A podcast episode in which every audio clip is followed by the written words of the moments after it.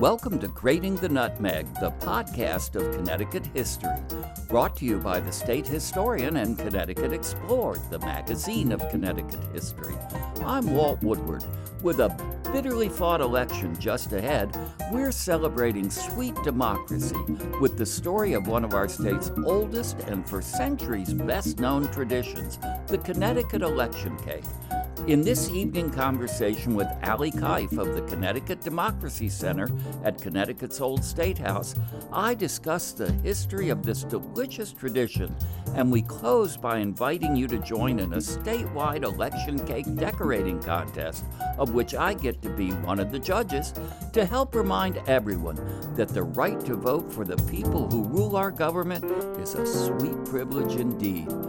The election cake coming up now on Grating the Nutmeg. Good evening, everyone. Welcome to the sixth in our evening conversation series. My name is Ali Keif, and I am a museum educator at the Connecticut Democracy Center at Connecticut's Old State House. We are the place where history and civics meet, and our goal is to share stories and ideas that help people understand our state and find ways to make it better. This evening, I'm happy to be joined by Dr. Walt Woodward. Connecticut's state historian, a UConn History Department faculty member, the author of several books about our state's past, and the host of the popular Grating the Nutmeg podcast, which serves up Connecticut stories on every imaginable subject. And his research interests cover a variety of subjects, including witchcraft, alchemy, and the history of science, the use of music in early America, and environmental history, and cake. Tonight, he is going to tell Especially us. Especially cake. Tonight, he is going to tell us about an interesting slice of Connecticut history the Hartford Election Day cake, which was just one part of the giant celebrations that once marked election days in Connecticut. Starting in the 18th century, this special mixture of raisins, nuts, dried fruits, and spirits marked one of the most important dates on political calendars. I'm so excited to learn more about this tradition. So I'm just going to jump right in. So, do you think uh, you could speak broadly about the history of the election day cake? We know people baked election cakes in Connecticut. What can you tell us about the traditions in other states? Well, the tradition in Connecticut goes back a very long time. There is a an English historian who traces it back to 17th century muster cakes in England. A muster cake was a cake that they baked when the troops got together and trained there. So he locates this in a, a very strong English communal baking and sociability tradition. And it, it's certainly true that training days for the militia in New England were very important days and they had a great sociability factor. So I think the muster cake is is kind of a genealogical uh, ancestor of the election cake.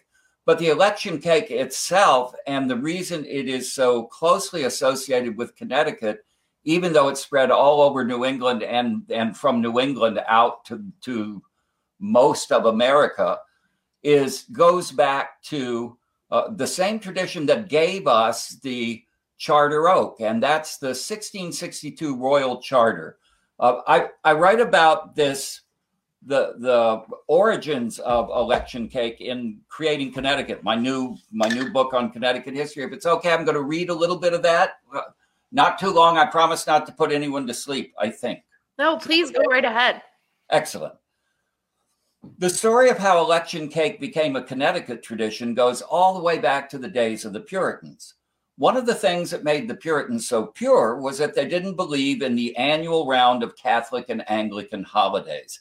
They didn't celebrate Christmas or Easter or any of the numerous saints and festival days. And for them, New Year's Day came on March 26. So no midnight kisses or dropping balls or first night either.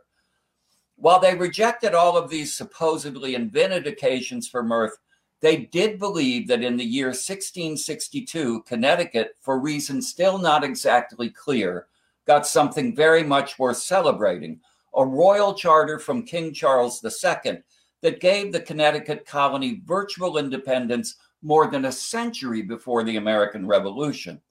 Unlike Massachusetts and Virginia and the other uh, royally governed American colonies, Connecticut could make its own laws and, more important, elect its own leaders without royal oversight.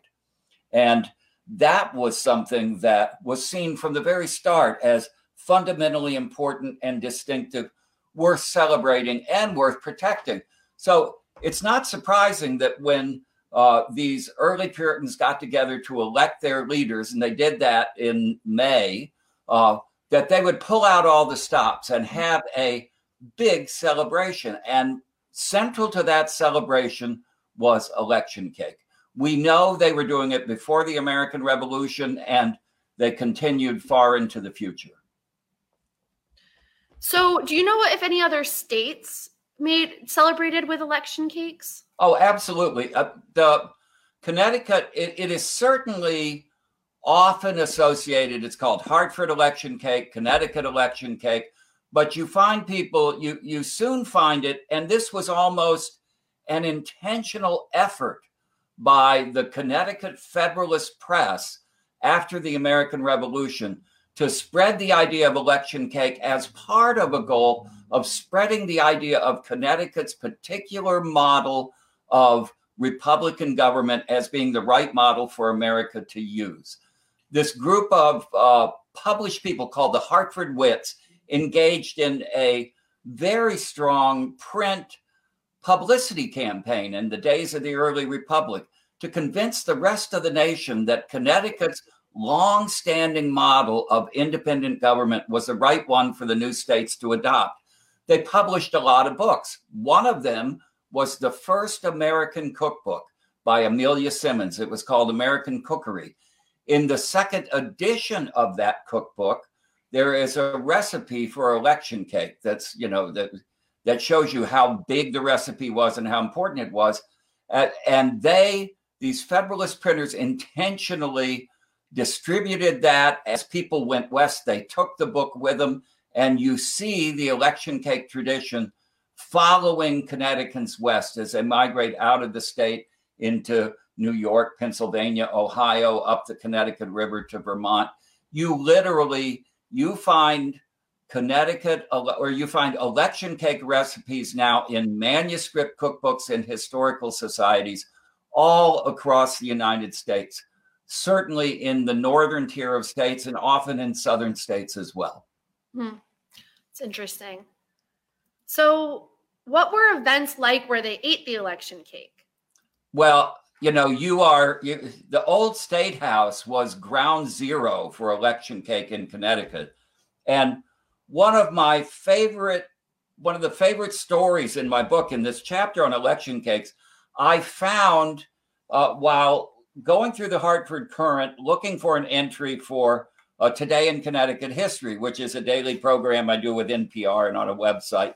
And that was when I first ran into the election cake. And a woman in 1858, who she was now elderly, she was looking back to her youth.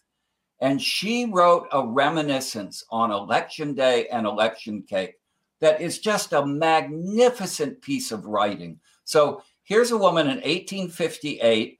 She is looking back to 1820s and the election day in Hartford. And uh, I'd like to read again some of what she says. It, I just think this is a wonderful piece of writing. Will somebody who remembers it all tell about election in old times in Hartford? Tell how gay it was and how everybody looked forward to it, how the country people poured in going down to Hartford to see election, how every house was in apple pie order, summer arrangements all completed. There was a grand ball in the evening then, and in those times too, there was an election sermon preached at the meeting house before the governor and the legislature, and grand singing by the choir, who in costumes something like those now wore at the old folks' concerts gave Old 100 and various national anthems.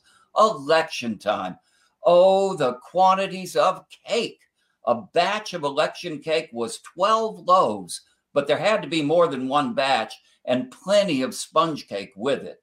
Day before election, that was a delightful occasion the opening of the ceremonies. You didn't wear your white frock, but your new calico, best bonnet, and red shoes. And you went down street to see the governor come into town.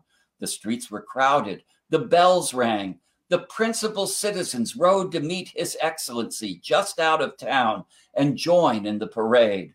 The horse guard came first, and I can hear now those first bugle notes and the shout, The troopers are coming. Oh, how splendid it was to see them ride along on their prancing horses. And here's the foot guard, all in buff and scarlet. The governor is in plain black with only a cockade hat. There he comes. That's the governor, there with his hat off. And she goes on to talk about taking him to his hotel. And then the next morning, the real fun begins. The sun usually keeps election, and it's up bright and early. The best clothes go on as soon as possible after breakfast. White frock, new bonnet, open work flat with a wreath of roses, pink sash, and red shoes. Lots of money to spend. Children could have a cent anytime they asked for it on election day. And cake, a big piece, not a slice, every time they ran into the house. Nobody dared refuse them. It stands ready all day for wagons full of country friends and acquaintances come to see the parade. All must eat loaf cake and tell what luck they had with theirs. If you go to the neighbors, you must eat a piece, of course. It is next in importance to the governor and the stars and stripes. And wherever there is a Connecticut man or woman, man especially, there is one who will not refuse a piece of election cake for the sake of its associations, not to say that it's about the best cake for a steady diet that can be made.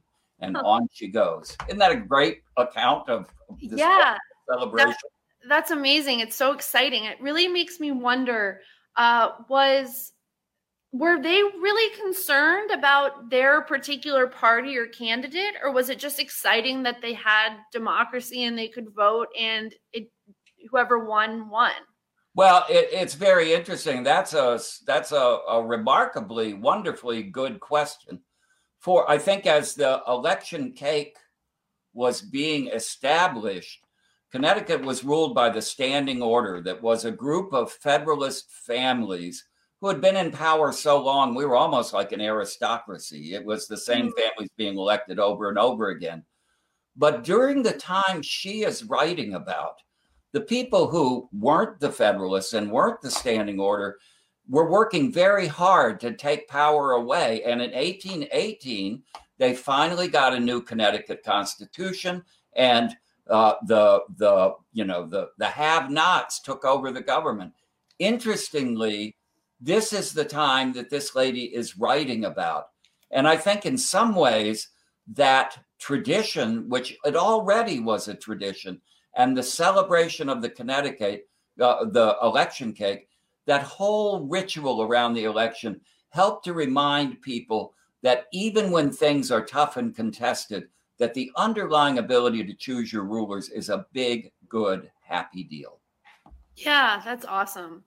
It really it it makes you nostalgic a little bit for that uh, sense of community. Oh, I think had. we can bring it back. It's going to take work, but yeah, all is and not lost. So there, particularly, was there a party associated with the election day cake, or were they made by all sorts of different? I assume mostly they were made by women. Well, um, I mean that's that's one of the interesting things about election cake. It made women and their production, certainly in Connecticut, a central part of the election process. Yeah, but they were completely excluded from real participation. So, you know, you can you can read all sorts of things into that. It, um, I, I mean, it, it is very clear that women received a lot of status and very high reputations for being able to create a wonderful election cake, but it didn't, it, you know, it was nothing compared to having the vote, which was something that no one would give them at that time. So, so it included women in the rituals of the election without the ability to, without any power. Go figure. And was the were the ingredients were there specific reasons for the ingredients um you know, picked? Like, was the recipe specific to the fact that it was for an election?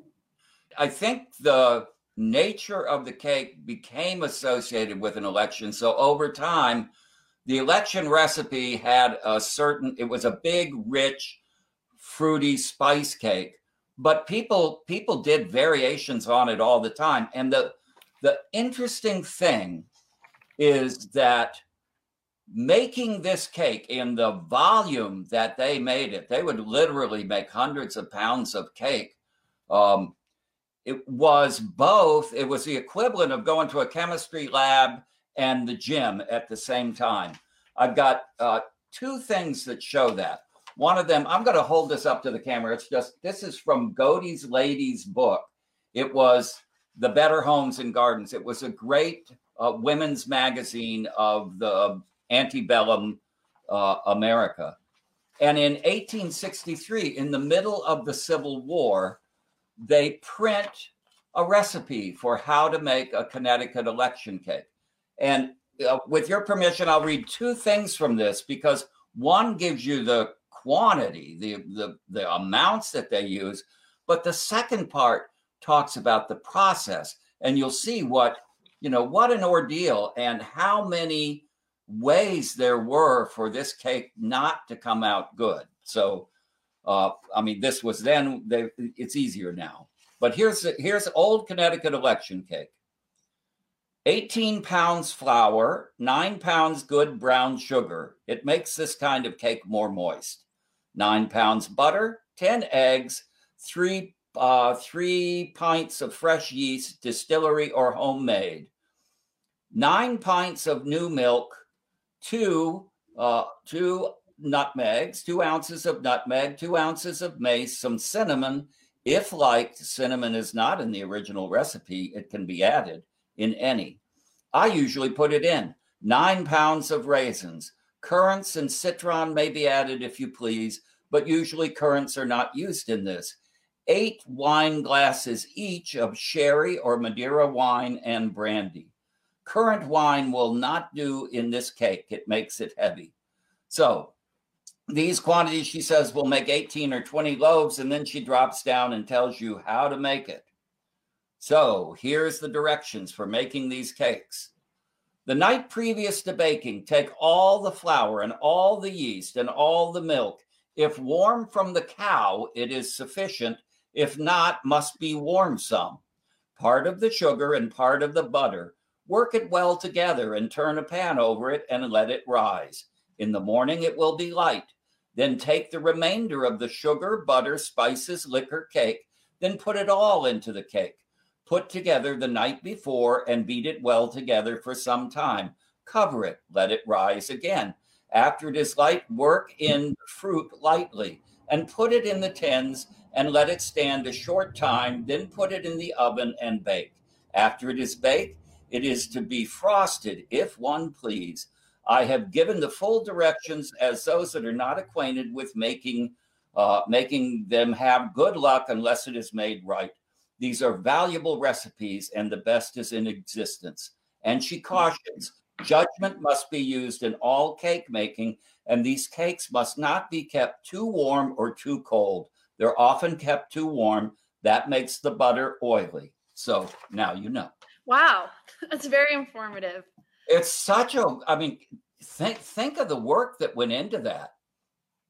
Yes. I I have another recipe which I will spare you from 1889 that is about twice as long as that because it gives you the directions for making your own yeast, which is that is like a Mr. Science chemistry experiment in itself. Yeah, wow, that's fascinating. So I have another question for you. Um, you obviously wrote a whole chapter on the Hartford Election Day cake and the celebrations around it in uh, your new book. Um, how did you first learn about the election, the Hartford election cake? Well, it's funny because I did, as I said, I do this program called Today in Connecticut History. And for every day of the year, we're looking for an interesting story about Connecticut history. And when I'm searching for news stories, uh, one of my go-to places are old Connecticut newspapers, and I'll just I'll look at if I if I'm looking for a story for a particular date, I will read issues for on that date for year after year after year after year until I find a story that I think people would be interested in. So I was looking for one and came across this account of election day. And I thought, well, just an account of election day is interesting. And when this wonderful uh, uh, uh, woman writer started going on about election cake, I thought, oh my, why haven't I heard about this? Why don't I know about this? And so it clearly was a, um, it, you know, it was a it was a lack of knowledge on my part because there was a lot of information out there about it. If you go looking, you'll find a tremendous amount of information about election cake, but it's often uh, it, it, hasn't really been compiled into. I think I think it would actually make a pretty good uh, history book now. The whole story of how this cake has evolved for nearly three centuries is something. Mm.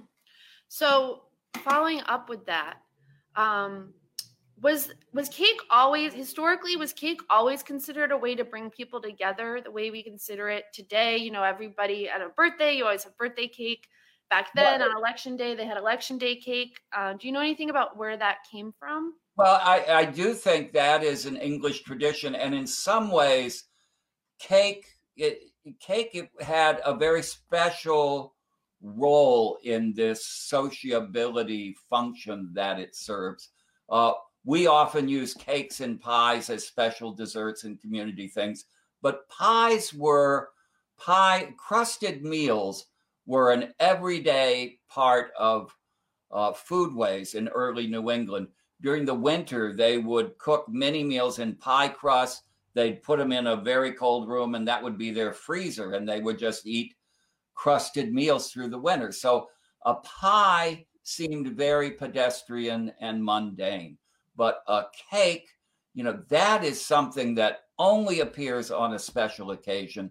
And indeed, you know, the ingredients in them, the spices and the sugar and those were relatively expensive commodities. And of course, there's also a lot of uh, rum and brandy and wine baked into them. Uh, fortunately, I am told that baking bakes out the alcohol, but uh, people like the flavor too. So these batches of cakes and loaves of 10 and 20 in the during the election people would go in front of the state house while the while the votes were being counted.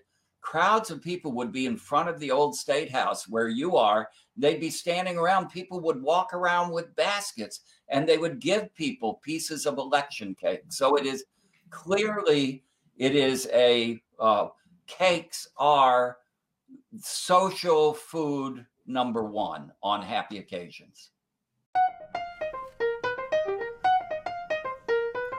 Hi, it's Mary Donahue here, Assistant Publisher of Connecticut Explored.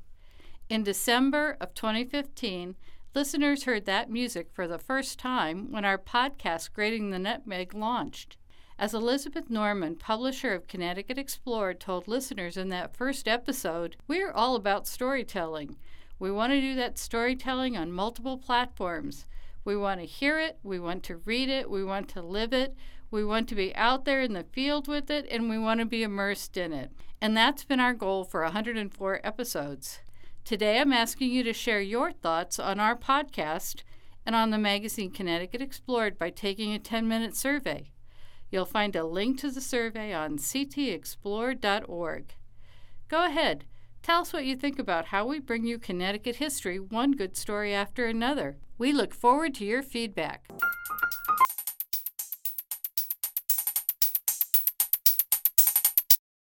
Cakes are social food number one on happy occasion. When and why did people, you know, stop eating election cake? Why? How did it um, die out? It really appears to have started to wane in the late 19th century, although the nature of it changes in the second half of the 1800s. The people are going to smaller election cake recipes.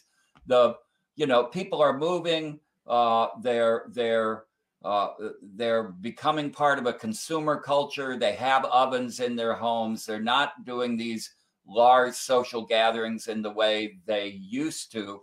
So the recipes get smaller. But in 1887, uh, when Connecticut moved its capital to Hartford as the only capital, and they moved into the na- new state house. They moved their elections, and this was another factor in the change of the situation. They moved their elections from May to November in a lot of states. Connecticut in 1887 moved election day to January. Now, other states moved to November earlier. And when you did that, the big party, you know, it, it, it, you wouldn't have it as much because you can't be outside and it's not that kind of occasion. So that election cake tradition as a social event began to wane. But as but a reporter, the year the capital was moved and hard, when they moved to the new state house, a reporter in the Courant said, this is going to be the last election parade. Next year, they're moving to January. So all of the old traditions are gone. The election sermon is gone. The parade to meet the governor is uh, gone. We won't be doing the parade at all. But I'll tell you one thing that will be around forever, and that's the Connecticut election cake. He said it's a tradition so strong we'll never walk away from it. What he didn't count on is the great influx of people who were coming into America from other countries around the world between 1880 and 1920, bringing new foodways and their new traditions. He didn't account for women entering the workforce in uh, extremely large numbers out of the home. And I think those two things, a much more diverse society and uh, women who now were pressed to uh, work jobs and often take care of a family, I think that muted the election cake tradition significantly. Although you still see in the 30s and the 40s and the 50s revivals, this is this is an idea that morphs over time but never dies and i because i think there's something really special about this idea of celebrating the actual democratic process and the election cake gets right at that those those reasons make sense. The diversity in women, um, you know, getting involved in other segments of the world. Um, so, can you talk a little bit more about the nationwide aspect of the election day cake? You mentioned that people from Connecticut brought it up the Connecticut River and out west. Do you have any specific um, stories related to the the traveling of the election? Well, I have I have one wonderful story and I'm pretty sure it's connected to election cake, but they don't say that exactly. I went I went out west a few years ago to follow the stories. I had done some research and I found 20 groups of different people who had moved west. And my plan was to take a summer and go all across the United States, follow these people to the place they went to, and then see what happened to them. One of the places I went to was a little town in southern Illinois. Uh, got it. The name escapes me at the moment, but it's where they had one of the Stephen Douglas debates. And there was a man there who I went to find named William Ransom. He had he had left Connecticut, gone out to Illinois, uh, out in the rural part of Illinois, become so successful that uh, by the time I heard of him, he was called Squire Ransom which means he was, you know, he was a big man in the community. And he, in 1857, now he'd built a successful life for himself. He got homesick for Connecticut. So he got this idea that he was going to get together with some friends and invite anybody in Illinois who was from Connecticut to come to a Connecticut party. And he set the date of the party for Israel Putnam's birthday. Israel Putnam was a Revolutionary War hero from Connecticut. And uh, he thought, wouldn't that be nifty? We'll celebrate with a Connecticut, a famous Connecticut person. It's a great idea, but Israel Putnam's birthday is on January 7th. And when January 7th came, it was an incredible blizzard, one of the worst of the whole winter. So Ransom, who had booked a hall, not knowing who was going to come, thought the thing was ruined. But as it turned out, 300 people showed up and they all brought Connecticut memorabilia with them.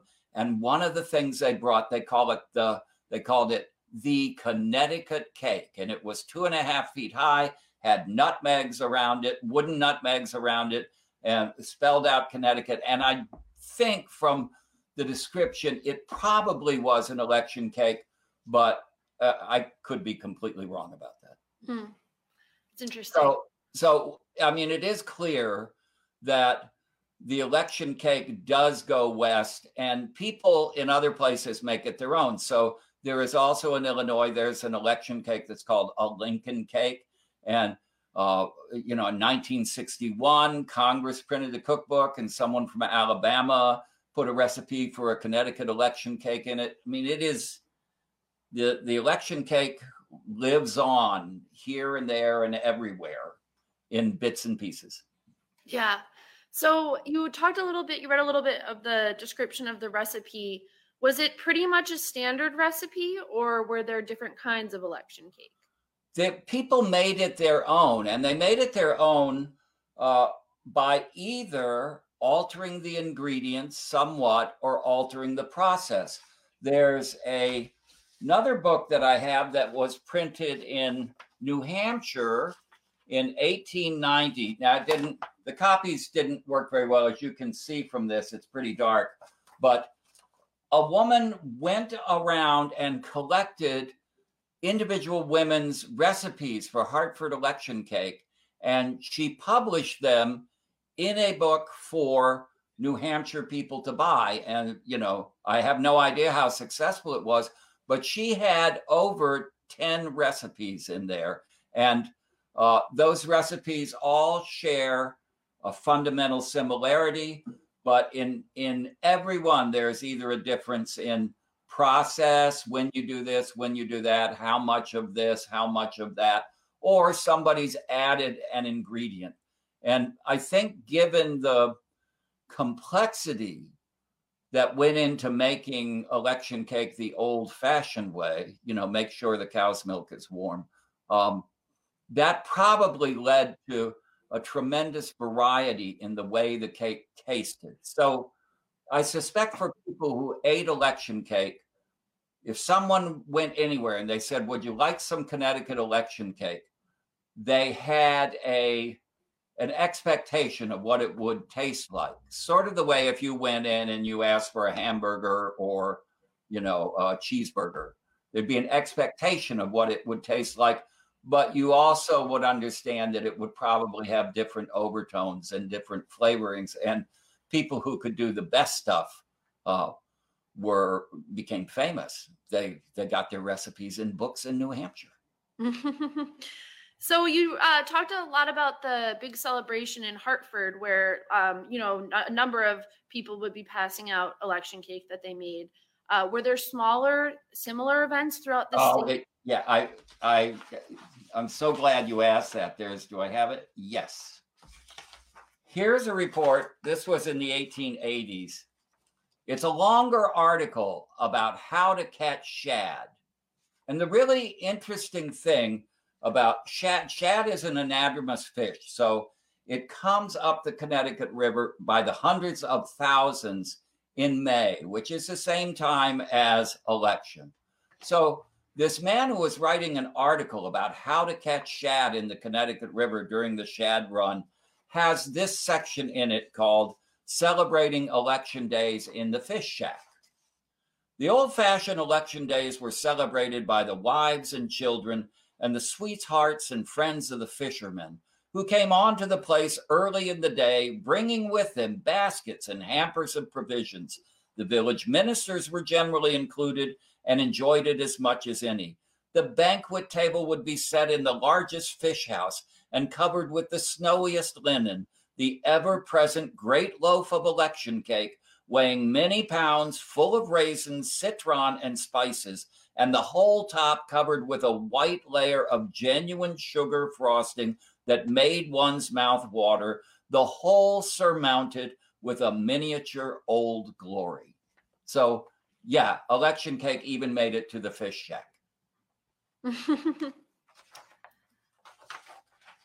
so, Sorry, I'm just looking through my questions. Um, here's a question actually that um, one of my colleagues at the Old State House, Jacob, um, our operations manager, sent me the other day. Uh, he writes From the description of Election Day celebrations, it sounds like alcohol also played a major role in the festivities.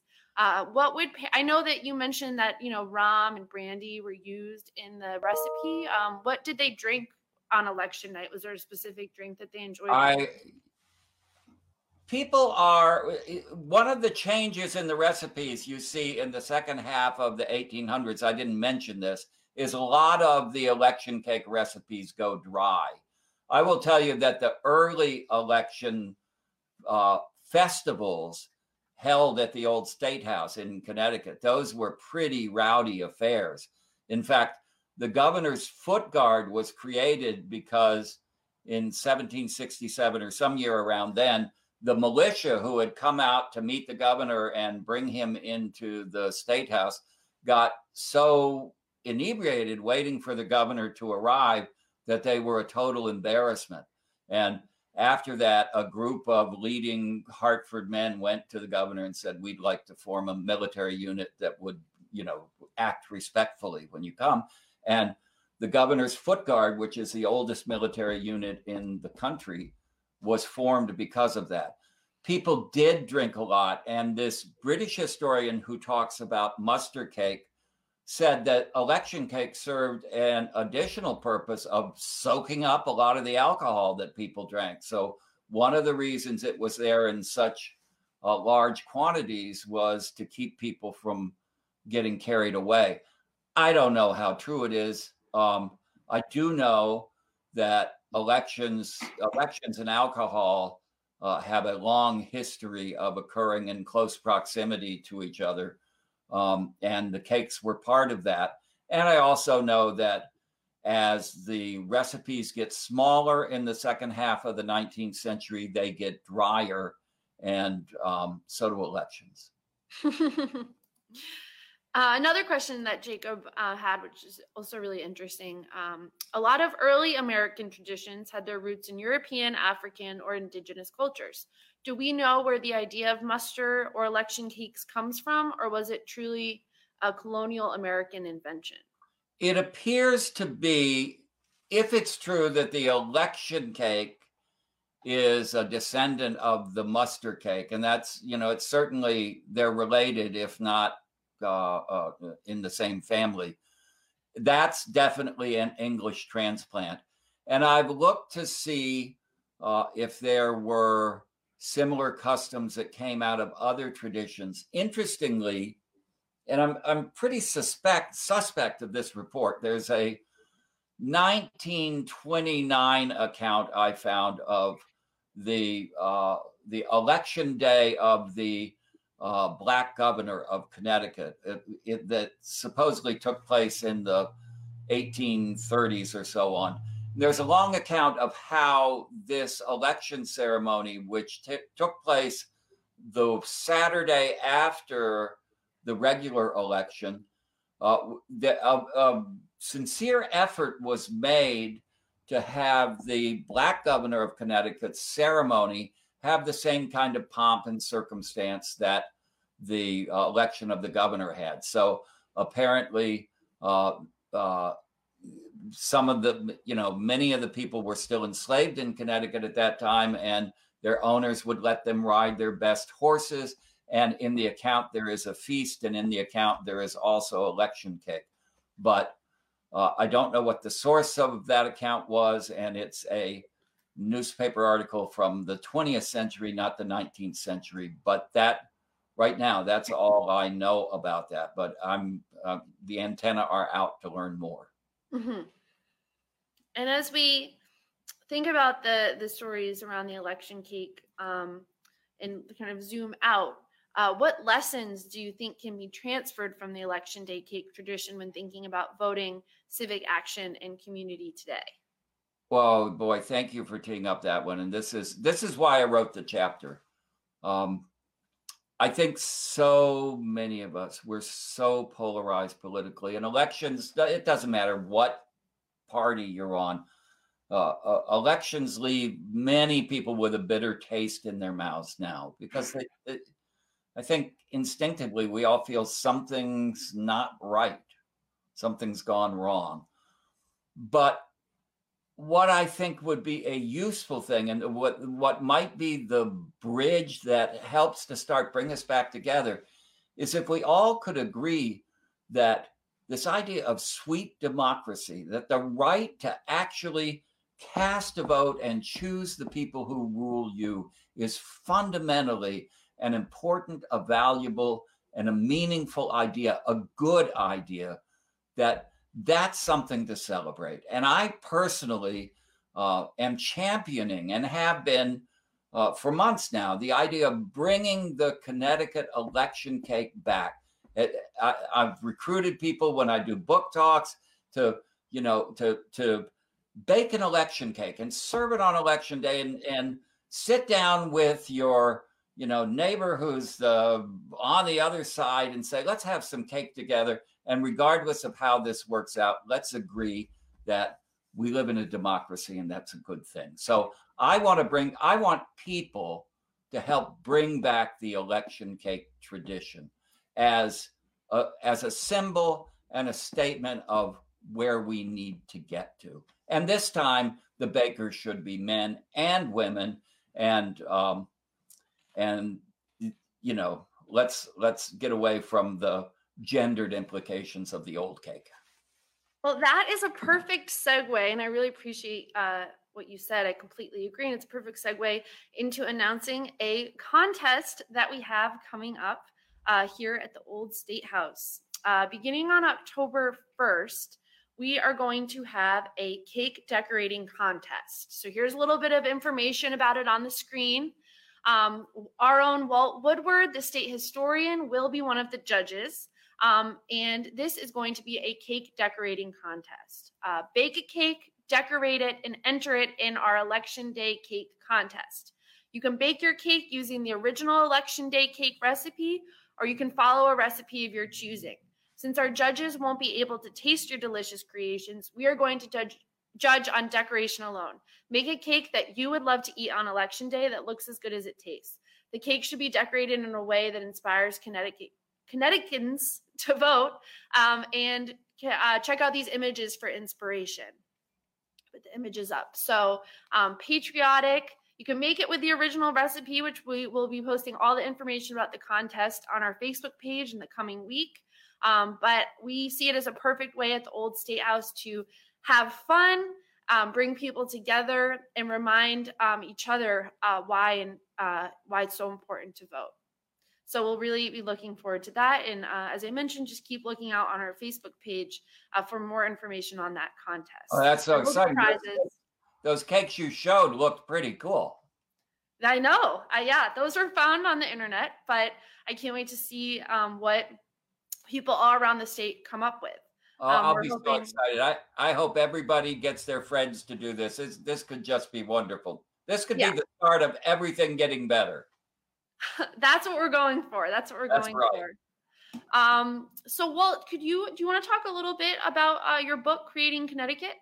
Well, uh, very quickly, because I know people didn't. People came to eat cake and not read books, but Creating Connecticut is a you know it's my new book. I'm very proud of this book. It's a book i've written for people who have some interest in connecticut history or wonder what there is to be interested in about connecticut history.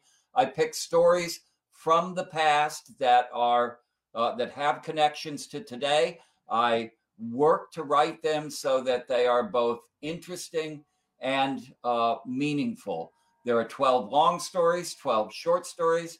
They cover a range of topics from the early colonial period to the present, and um, I, you know, I've been I've been really thrilled with the response to it so far, and I hope people will consider uh, picking up Creating Connecticut at your library, giving it a read, and uh, letting me know what you think. So, uh, thank you awesome. for having me, and um, and with election cake, if we all bake a cake, we can create a new and better Connecticut together.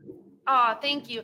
Well, do you have, did we miss anything? Is there anything else that you would like to um, talk about in terms you know, of the minute we sign off, I'll think of about 35 different things. But for right now, I, you know, I do think we've covered the bases pretty well.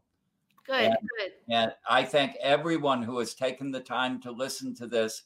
And um, I, uh, my, I, just let me very quickly. My email address is Walt. It's the easiest email address at UConn. It's Walt at UConn.edu. And if you would like a modern day, updated, easy to bake uh, a Connecticut election cake recipe, I have one. I would be happy to send you. It's from the book. Just send me an email and I will send you a copy of the recipe. Awesome. Yes, we already have staff members at the Old State House who are um, gearing up to make their own uh, election day cake with that recipe, and there'll be videos um, of that the baking process on our page. Oh, excellent. Yeah, yeah, it's really exciting. Um, Walt, thank you so much. I can't tell you how much I enjoyed talking to you, and I'm just ready to get in the kitchen and That- make my that own was- that was a lot of fun. Thank you, and thank everyone who listened. I, I very much appreciate you coming. Absolutely, thank you. Take care. Thanks for listening. We wish to thank Allie Keif and the Connecticut Democracy Center at Connecticut's Old State House. To learn more about the election cake decorating contest, check out Connecticut's Old State House Facebook page or our episode page at gratingthenutmeg.libsyn.com. For a modernized original election cake recipe, check out our podcast page or email me at walt at UConn.edu. And finally, we're asking listeners to share their thoughts about our podcast and Connecticut Explored magazine by taking a 10 minute survey. You'll find a link to the survey on ctexplored.org. We look forward to your feedback and to welcoming you to our next episode of Grating the Nutmeg.